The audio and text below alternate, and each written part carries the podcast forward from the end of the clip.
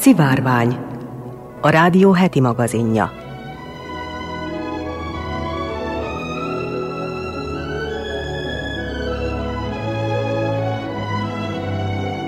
Köszöntöm a Szivárvány hallgatóit, Molnár Eleonóra vagyok, a Színes magazin műsorunk szerkesztője.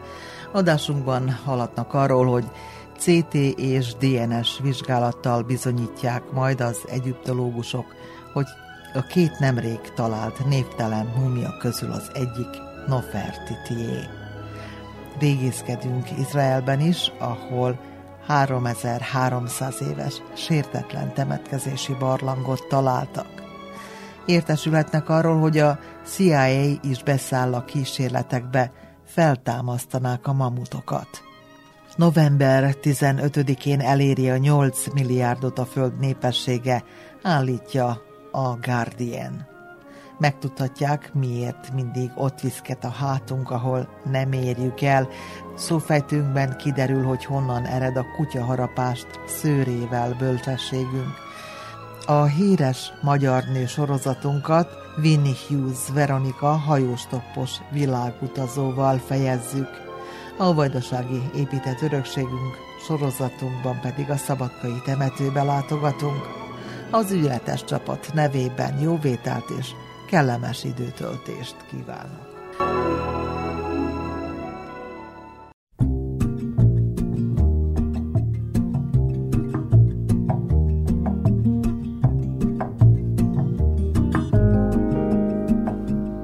Sunrise, sunrise, looks like morning in your eyes, but the clock's held 9:15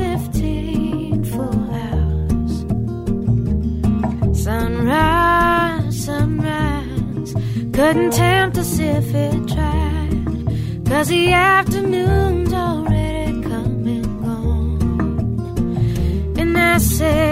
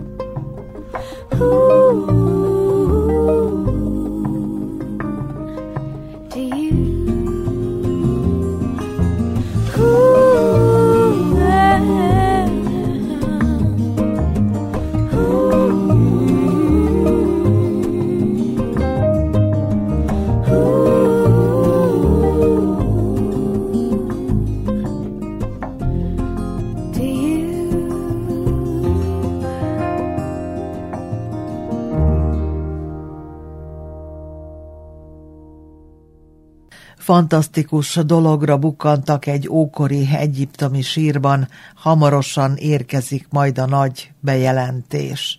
a hónap végéig végeznek a vizsgálatokkal. Nofertiti királyné az ókori Egyiptom egyik leghíresebb nő alakja. Echnaton fáraó feleségeként a halála után igyekeztek megszabadulni az emlékétől, és ez kis híján sikerült is. Amikor viszont német régészek 1912-ben rábukkantak a híres melszobrára, rögtön világhírnévre tett szert.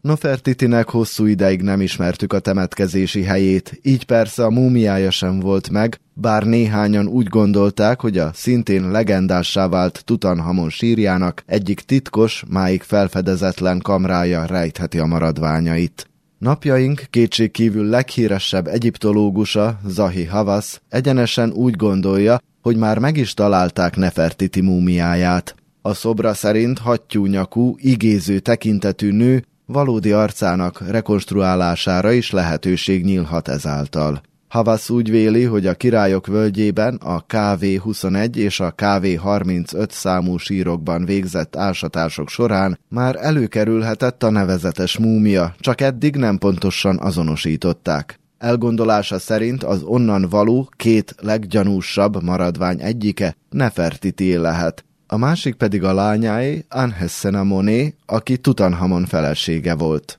Hamarosan, reményeink szerint már hírt adhatunk a felfedezésről. Biztos vagyok benne, hogy kiderítjük, melyik lehet Nefertitié a két névtelen múmia közül. Jelentette ki maga biztosan az egyiptológus. Az azonosításhoz a DNS vizsgálatot hívják segítségül, de CT vizsgálatot is végrehajtanak majd a maradványokon. Reményeik szerint így minden korábbinál teljesebb és hitelesebb képet kaphatnak a néhai királynéról.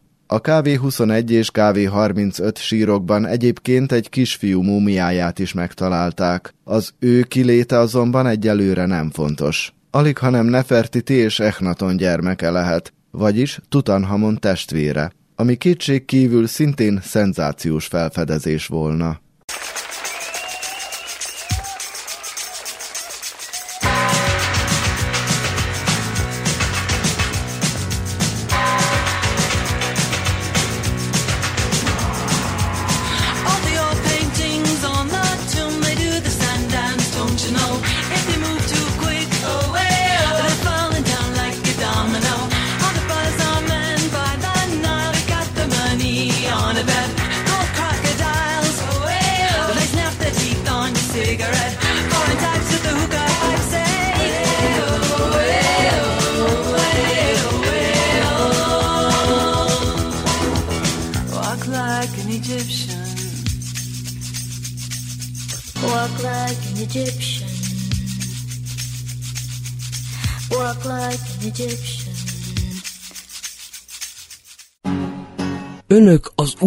Újvidéki Rádió szivárványát hallgatják. Több mint 3300 éves sértetlen temetkezési barlangot találtak Izraelben. A sírban talált tárgyak a fáraó korából származnak, aki időszámításunk előtt 1279 és 1213 között nem csak Egyiptomban uralkodott, hanem Izrael földjén is.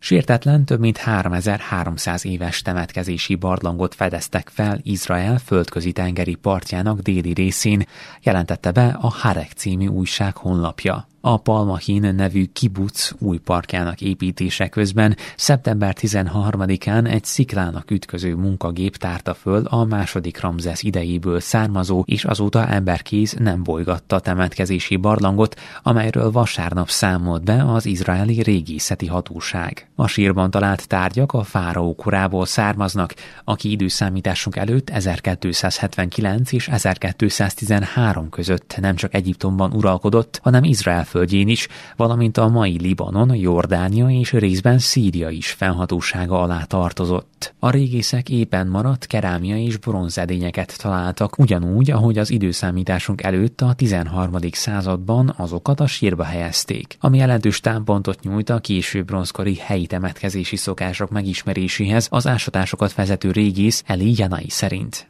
Földi javakkal teli különféle amfórákra és tálakra leltek, amelyek az egykor élt emberek hide szerint a halottakat szolgálják túlvilági életükben, és ezért főzőedényeket és olajlámpásokat is adtak melléjük útravalónak. Apró cselebekben értékes egykori gyógyszerekkel is ellátták az elhunytakat. Ezek a régészek szerint Tűroszból, Szidonból és más ma Libanonban található kikötőkből érkezhettek erre a vidékre, a mai Tel Avivtól délre. Az esetleges túlvilági harcra is felkészítették a távozót. Bronznyíl és lándzsa hegyeket is elhelyeztek a sírban. A négyzet alaprajzú sírkamrát a kőbe vésték, mennyezetét egy oszlop tartja. A sírbarlangban talált holtestek állapota nem teszi lehetővé DNS vizsgálatok végzését, de tárgyaikból bizonyosan megállapítható, hogy élénk kereskedelmi kapcsolataik voltak a mai Ciprus, Libanon és Szíria térségével. Néhány halottat a hátára fektettek, és úgy tűnik néhányat elmozdítottak a késői temetkezések során. Ezért a szakemberek szerint több nemzedéken át használták a barlangot. Noha az emberek kilétét egyelőre homály fedi,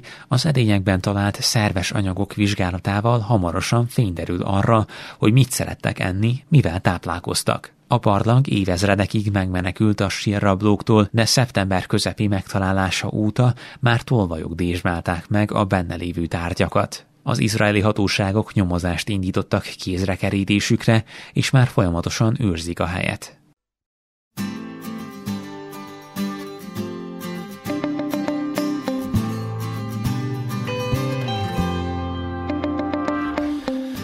Rajzolt tervek, hajszolt végzet, Látom, ahogy kész van minden, álmom ideben.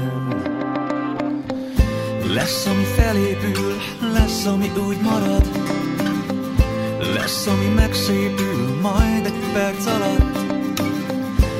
Ahová most megyünk, ott senki nem volt még, ha közben lemerülnénk, lesz bennünk tartalék. Egyszer elhúzunk nyugatra, hogy ellopjuk a napot, keleten összeállnak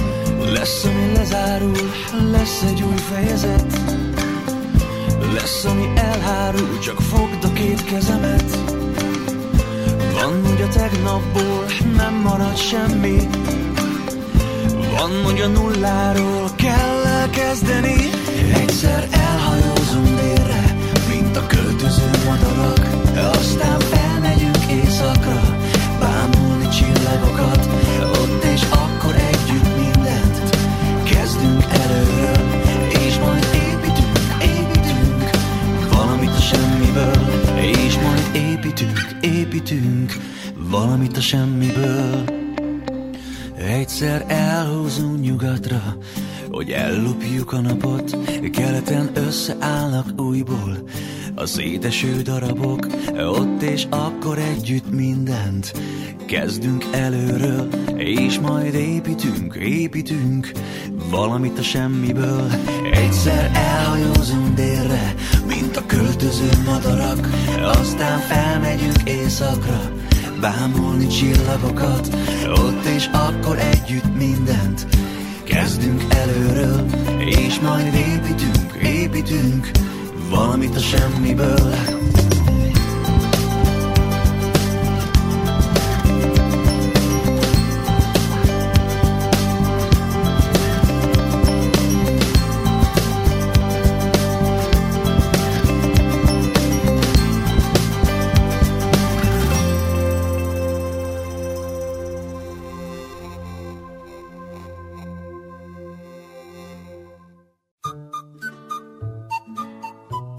Ez az Újvidéki Rádió heti színes magazin műsora, a Szivárvány. A CIA is beszáll, feltámasztanák a mamutokat, olvashatjuk a szaklapok hasábjain.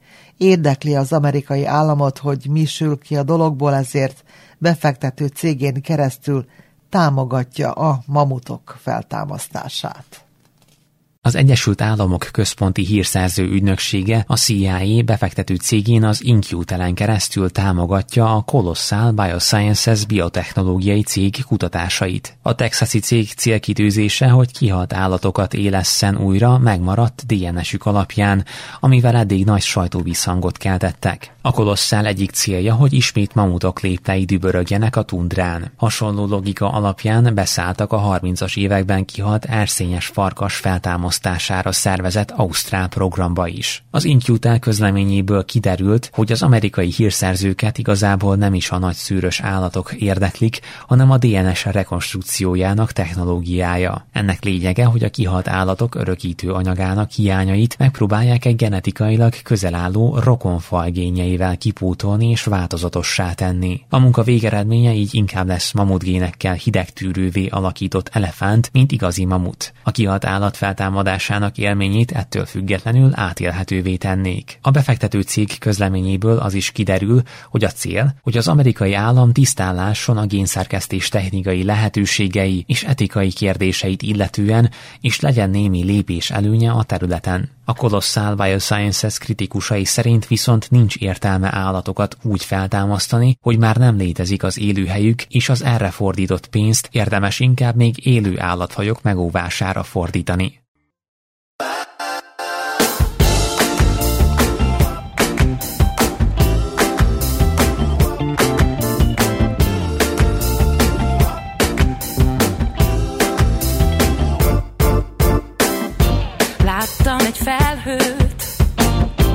Szépen csendben felnőtt. Fogtam egy ernyőt, hát ha bőrigázom így egyedül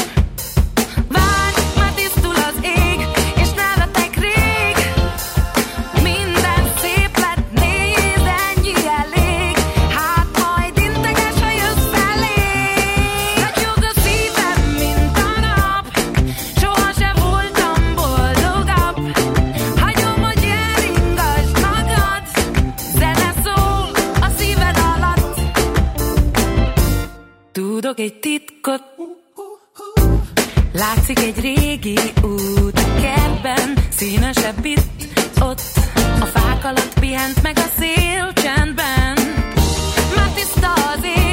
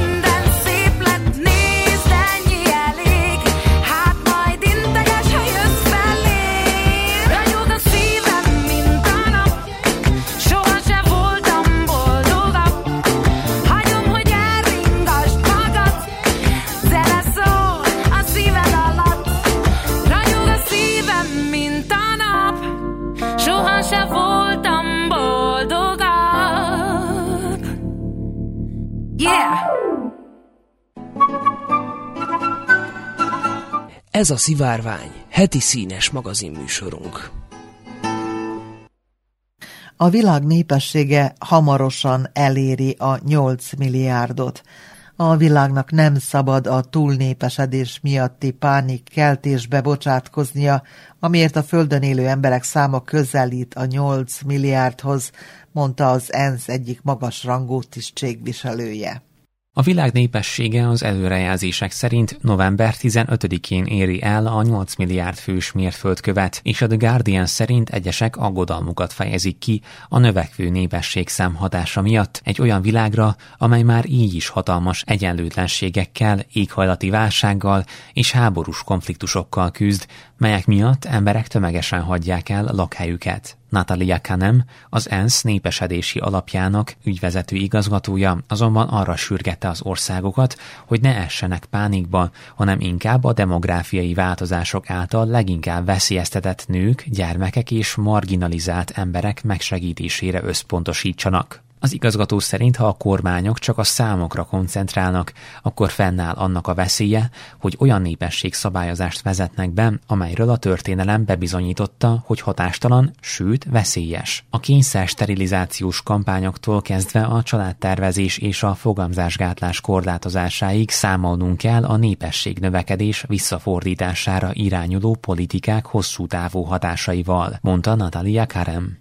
Szerinte nem szabad hagyni, hogy megismétlődjenek az emberi jogok sértései, amelyek megfosztják a nőket attól a lehetőségtől, hogy eldönthessék, hogy teherbe essenek-e, vagy hogy mikor essenek teherbe. Hozzátette, hogy a népesedési pánikkeltés csak eltereli a figyelmünket arról, hogy koncentrálnunk kellene. A csökkenő születés számoknak köszönhetően a világ népesség növekedésének üteme, amely az 1960-as évek végén valamivel több mint 2 százalékos csúcsot ért el, mára 1 százalék alá alá csökkent. Az ENSZ becslései szerint az emberek mintegy 60%-a olyan országokban él, ahol a termékenységi szint az elismert helyettesítési szint alatt van, azaz átlagosan 2,1 születés jut egy nőre. A spektrum másik végén mindössze 8 ország, köztük Nigéria, Etiópia és a Fülöp-szigetek az előrejelzések szerint 2050-re a teljes népesség növekedés felét fogja kitenni. Ezen országok egyike, India várhatóan jövő évtől megelőzi Kínát, és a világ világ legnépesebb országává válik.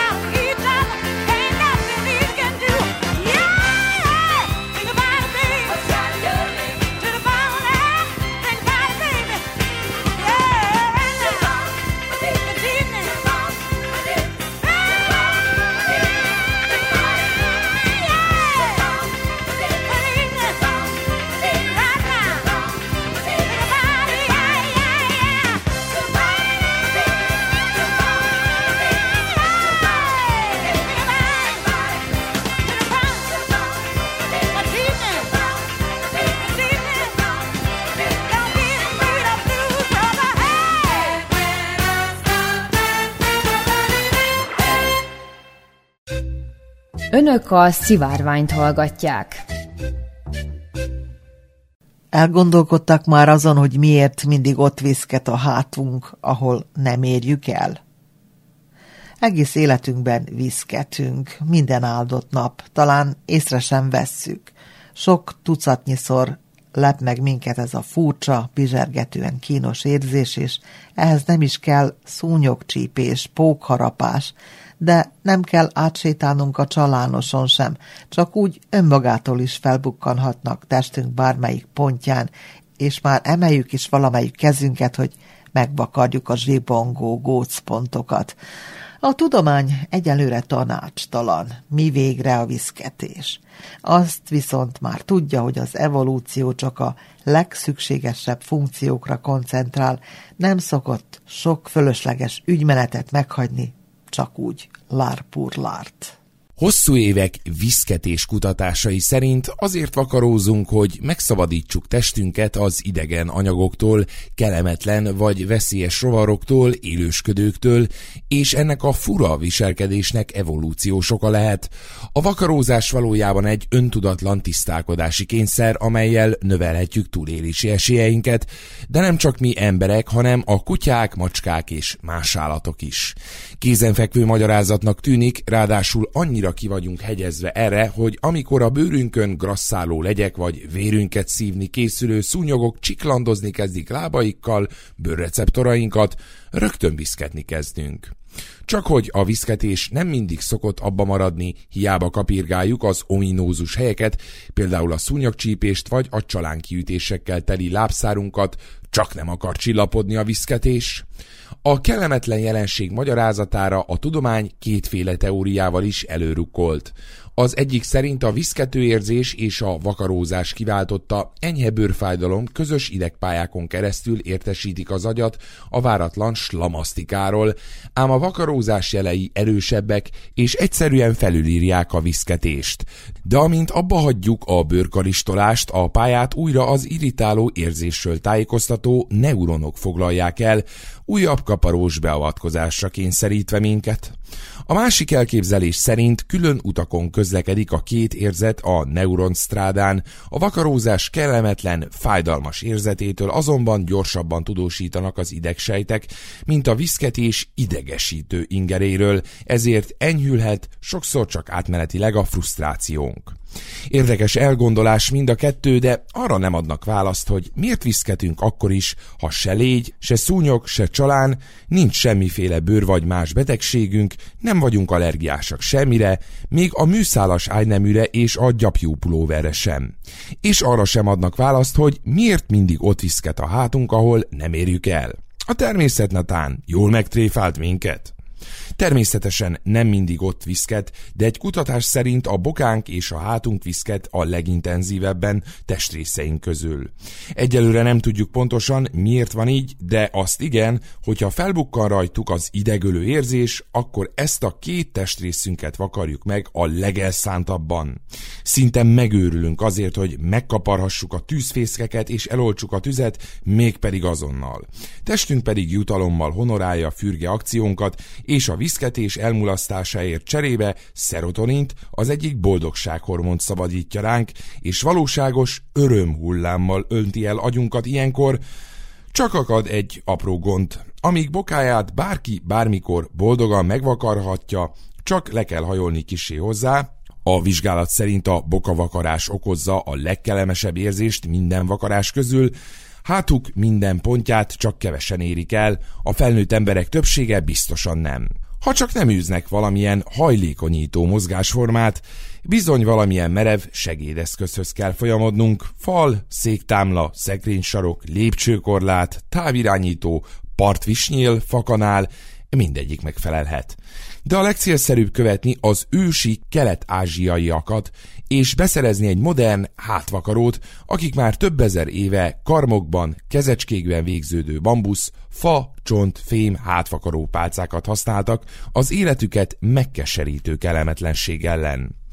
A választék pazar, kisgerebjére, emberi készfejre vagy akár kesejű karmokra végződő hátvakarók tönkelege, akár hordozható teleszkópos kivitelben is segíthet a gyötrő kínokon, Miközben jó tudni, a kutatás azt is kiderítette, hogy amíg bokánkat általában többször is kezelésbe kell venni a megnyugváshoz, a hátunkra mért, jól célzott vakarás hatékonyabban, illetve gyorsabban enyhíti a viszketést.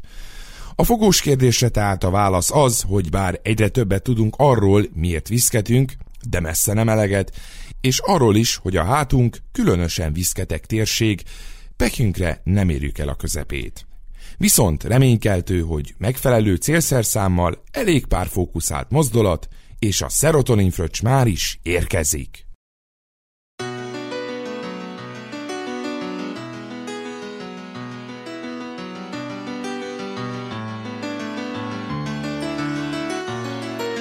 It's alright with me as long as you are by my side. Or just say nothing. I don't mind. Your looks never lie. I was always on the run, finding out mm, what I was looking for, and I was always insecure. Oh,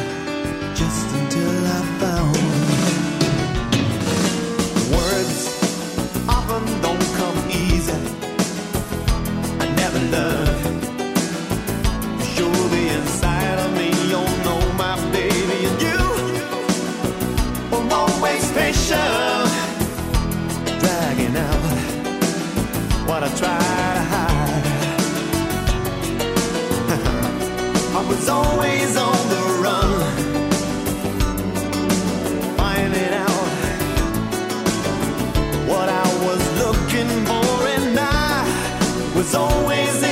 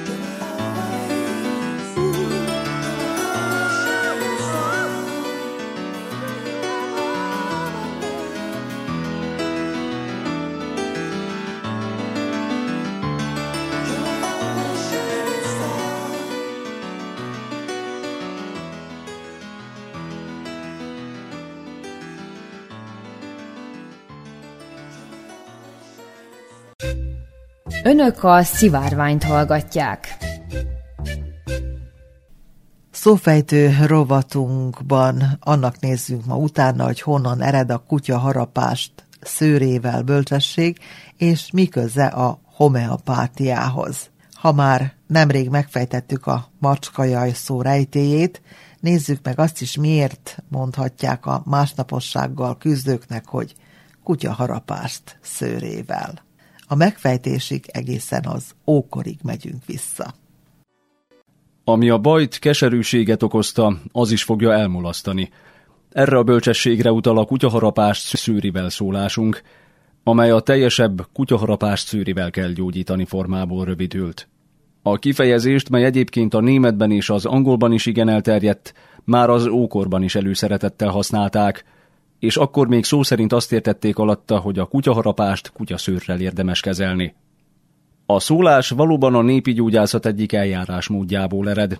Régen úgy gondolták, hogy a veszett kutyaharapása ellen a legjobb gyógymód, ha a sebre kutyaszőrt teszünk, mégpedig lehetőleg ugyanazét a kutyáit, amelyik harapott. Voltak éppen a homeopatikus gyógyászat alapelvével van itt dolgunk. Hasonlót a hasonlóval kell gyógyítani, magyarázza Forgács Tamás Állati szólások és közmondások című könyvében. Már a híres római természettudós Caius Plinius Secundus is említi egy írásában a gyógymódot, mely még a múlt században is bevett szokás volt. Már a némiképp átalakult a szólás jelentése, Leggyakrabban abban az értelemben használják, hogy a másnaposságot újabb alkoholfogyasztással gyógyítani. Az új keletű jelentés alapja a mértéktelen alkoholfogyasztás következményeinek a veszett kutya harapásához való hasonlítása, mely párhuzam már egy 16. századi spanyolíró Melcor de Santa Cruz egyik tréfás elbeszélésében is megtalálható. Ebben arról olvashatunk, hogy egy toledói írnok meglátogat egy beteget, aki nagyivó hírében áll.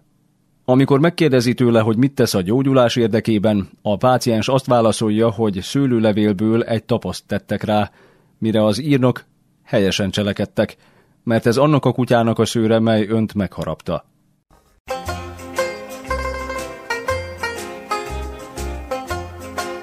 Szivárvány Heti színes magazin műsor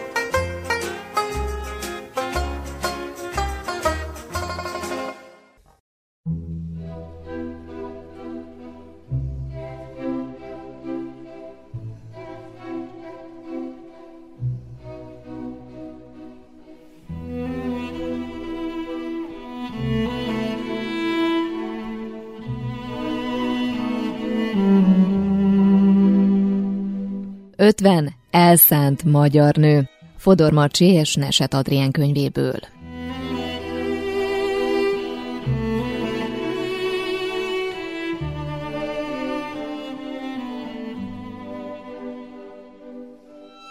Ha felajánlaná neked egy jó tündér, hogy oda varázsol, ahová csak szeretnéd, te hova utaznál? Képzeld, olyan választ is adhatsz, hogy mindenhová. Varázspálca híján megteszi egy jó adag bátorság, egy hátizsák, és persze a kíváncsiság, hogy megismerd a világot, amiben élünk.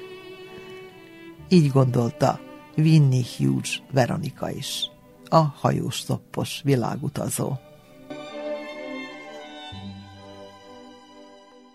Winnie Hughes Veronika született 1986-ban. Amikor a kis Veronika reggelenként felébredt, néha hullámzott alatta az ágy. Hol sirályok rikoltozása, hol egy zsúfolt kikötő zsibongása szűrődött be a kerek kajütablakon. Volt, hogy heteket töltött a tengeren, és volt, hogy iskolába járt, mindig másik országban. Veronika a földközi tengeren töltötte a gyerekkorát egy tíz méter hosszú vitorlás hajón. Angol édesapja és magyar édesanyja lelkesen járták a világot. A család sokszor egy évből 11 hónapot a tengeren töltött, és amikor ki kellett emelni a hajót a szárazföldre, lakókocsiban folytatták útjukat. Testvérével jártak iskolába Máltán, Franciaország több városában, Korzika szigetén, Angliában és végül Magyarországon. A család a karácsonyt is a hajón ünnepelte, egyik alkalommal Veronika háromkerekű biciklit talált az árbóc csúcsán.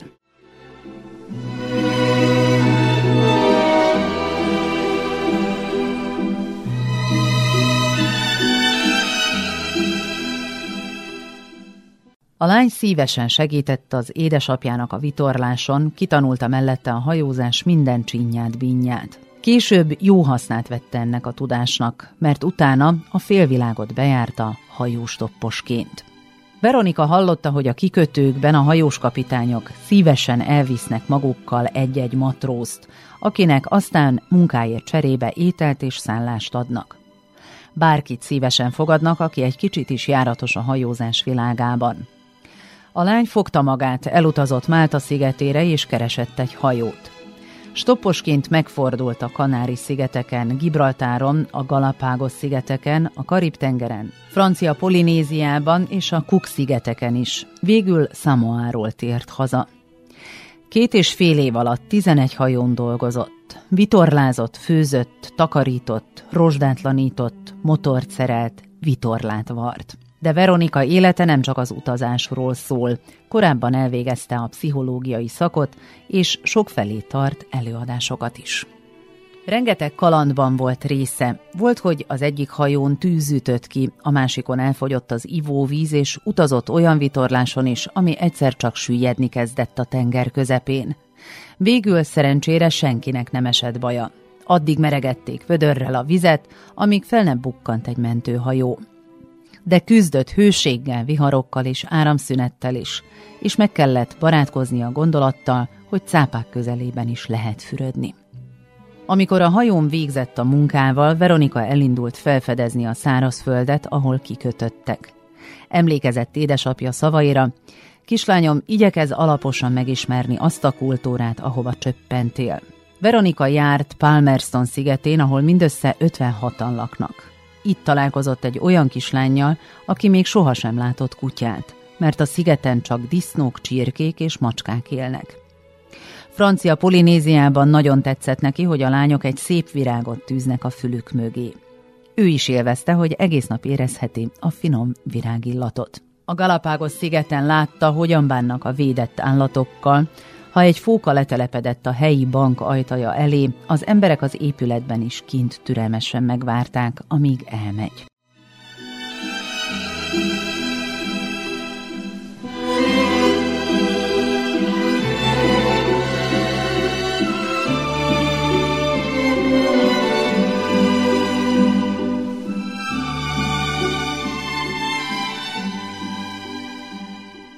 Vitorlás hajók nem sűrűn járnak a sarkvidékek felé, pedig Veronikát kicsikora óta vonzotta az örök birodalma. Ő az első magyar, aki gyalogosan sítalpakon vágott át az északnyugati átjáró jegén. Norvég társnőivel 400 kilométer tettek meg 19 nap alatt, néha mínusz 30 fokban. Mindenki két 25 kilós szánt húzott maga után, abban volt a felszerelés. A jégből felolvasztott vizet itták, és abból is főztek. Esténként sátorban aludtak. Ha nem tudták kipihenni magukat, másnap több vajat tettek az ételbe, hogy pótolják az energiát. A három lányra a legnagyobb veszélyt a jegesmedvék jelentették. Hiába vittek magukkal medvejelző kutyát, Bodri rá se hederített a medvékre. Mivel riasztó lövedékkel nem sikerült elijeszteni a kíváncsian közeledő állatokat, előkerült a puska is. Szerencsére sem embernek, sem állatnak nem esett bántódása, de egyszer 23 órán keresztül kellett sielniük, hogy az egyik jegesmedvét lerázzák.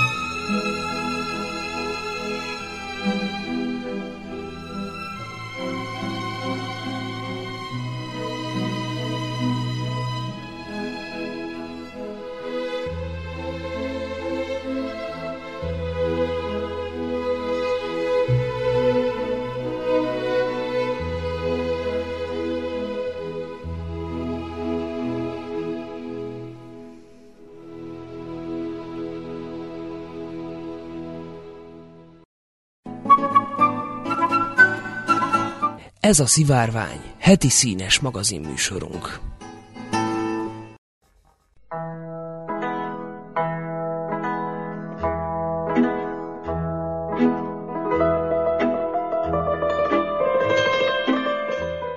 Vajdaság kuriózumai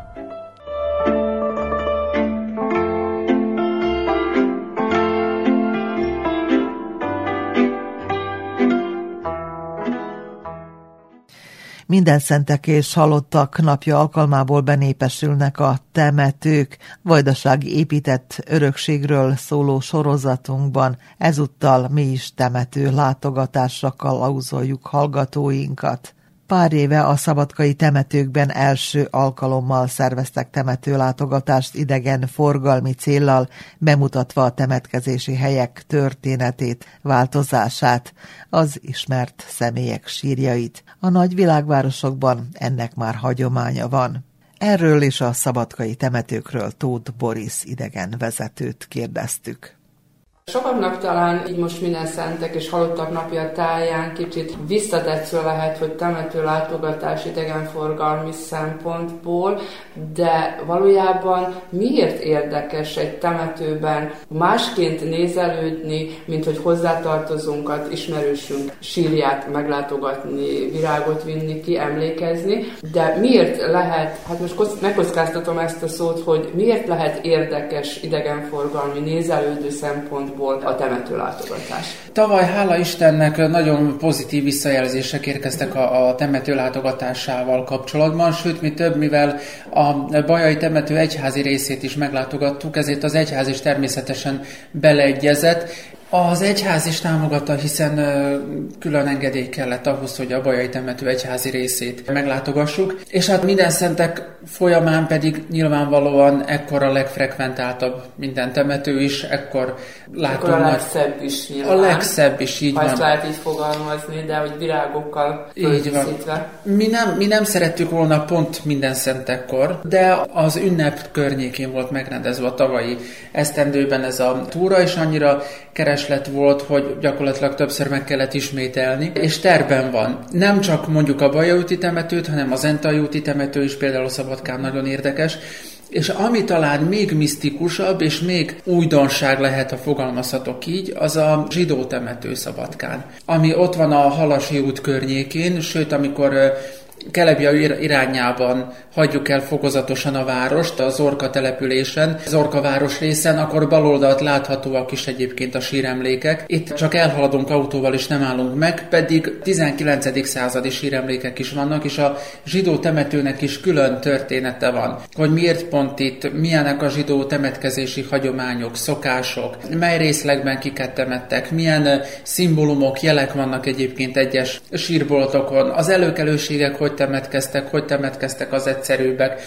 És természetesen ez jelen volt a keresztényeknél is. Talán a Bajaúti temető azért a keresztény temető között a, a legérdekesebb Szabadkán, mert valójában a legrégebbik is, és a legelőkelőbb, legnevesebb szabadkaiak többsége ott van eltemetve. Hol az egyházi részben, hol pedig a polgári részben. Ugye a Szabadkának mindig problémája volt a temetővel, és a Szabadka etére nincs egyedül. A hely szempontjából? Igen, a hely szempontjából. Óriási területen fekszik Így van. a város. Tehát, hogy nagy területen fekszik a város, és például a középkorban valószínűleg, hogy a vár környékén lehetett valahol a temető. A vár az a mai Ferences rendiek kolostora valójában átalakítva. Utána azt is tudjuk, hogy volt temetkezési hely a Ferences templom és a mai bazilika közötti szakaszon. Valószínűleg Ez a város, belváros. Igen, ami szintén a belváros, és ami, ami a Matko Vukovics utcát jelenti, illetve a mai Szent Rókus kápolna környékét. Ez már a, a török kiűzése utáni időszak. Utána azt is tudjuk, hogy a temetőt kicsit a bazilika környékére helyezték át, tehát közelebb a, a bazilikához, viszont ez sem volt tartós megoldás. Tudjuk, hogy Mária Terézia idején ő egy hatalmas reformer volt egyébként, egy, egy hihetetlen asszony, akinek nagyon sok mindent köszönhetünk ma is, Többek között ő volt az, aki, aki úgy rendelkezett, hogy a temetőket a városon kívülre kell helyezni, a különböző betegségek terjedésnek megfékezése szempontjából, és ekkor kezdték a temetőket valóban kihelyezni a városon kívülre, és a 19. században már volt temető, illetve már létrejött a temető a Bajai úti temető helyén, ezt pedig egyfolytában csak bővítették. Tehát például levéltári anyagok vannak zömében, amelyek erről tanúskodnak, hogy hogyan bővítették a temetőt, hogyan volt szükség újabb parcellákra, itt ebben a városrészben egyébként például egy nagy téglagyár is működött, illetve parcellák voltak, ahol földbirtokosoknak voltak a különböző ültetvényeik. Többnyire, ha jól emlékszem, szőlőültetvények voltak, és más-más gyümölcsösök, és ezeket a parcellákat, amelyek tehát a városon kívül voltak, vásárolták meg a városi atyák, azért, hogy itt alakítsák ki a temetőt. Na most az az érdekes, hogy ahogy, ahogy múlt a történelem, úgy látjuk, hogy azért a temetőt és úgymond modernizálták. Például panaszok vannak még a két világháború közti időszakban a téren, hogy a temető például nincs kivilágítva. Tehát, hogy nincs elektromos villanyvezeték rendszer a temető belül, sőt az ottani utcák környékén sem, még mindig egyébként abban az időszakban, akkor kivilágítják a különböző biztonsági kérdések, és az is érdekes, hogy hogyan temetkeztek, tehát hogy megvoltak a nagy kripták, hogy megvoltak, gyakorlatilag meg volt adva, szabályokba volt téve azt, hogy a kripták között mekkora távolság kell, hogy legyen. Ezen kívül hogy hova temették, tehát a katolikusokat, hova a reformátusokat, protestánsokat, például a gyerekeket külön temették, tehát a egyes fejezések szerint a tíz éves kor alatt elhunyt kisgyermekeket egy külön parcellára vagy temető részbe temették el, kivéve, hogyha mondjuk nagy előkelőségeknek voltak a gyerekeik. Tehát, a családi igen, és akkor volt egy nagy családi sírbolt, ahová elhelyezték örök nyugalomra a kisgyermekeket is, de mondjuk az egyszerű nép, tehát az egyszerű polgároknak, hogyha elhunytak a gyermekeik, akkor, akkor külön, külön temették őket. Mondjuk ez is érdekes. Ugye akkoriban sajnos ezt a mai ember nem tudja, vagy elfelejti, főleg a fiatalság nem tudja. Régen nagyon sok fiatal, nagyon sok gyermek halt meg. Tehát, hogy nagy volt. Óriási volt, tehát akkoriban nem voltak, nem használtak antibiotikumot, nem tudtak róla, nem voltak oltások, nem voltak gyógyszerek, tehát nagyon sűrűn előfordult az egész világon, ugyanúgy Szabadkán is például, hogy hogy egy fölfázás odáig fajult, hogy egyszerűen életét vesztette mondjuk egy, egy gyermek. Ugye nem, vett, nem ittak vitamint is, tehát teljesen más, az ellenálló képességük sokkal gyengébb volt, és a védekezési lehetőségeik, mint, mint a mai ember számára. És ami pedig talán turisztikailag érdekes a temetőben, az az, hogy fölkutatni a, az ismert szabadkai nagy neveknek a sírhelyeit. Tehát itt gondolok a, a városatyákra, Bíró Károly polgármestere például, akinek az idején a városháza épült, a zsinagóga, Palicsfürdőn megkapta a mai alakját többek között, vagy Mamosics Lázárnak a sírját fölkeresni, de külön érdekességek is vannak. Tehát költők, írók. Költők, akár. írók, így van.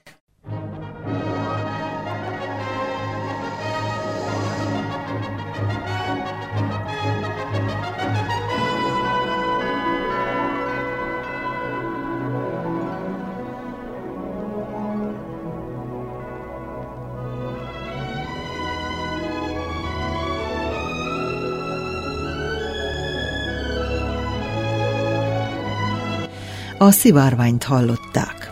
Heti színes magazin műsorunkkal egy hét múlva jelentkezünk ismét. Az ügyeletes csapat nevében Molnár Eleonóra köszöni figyelmüket. Kellemes hétvégét kívánok!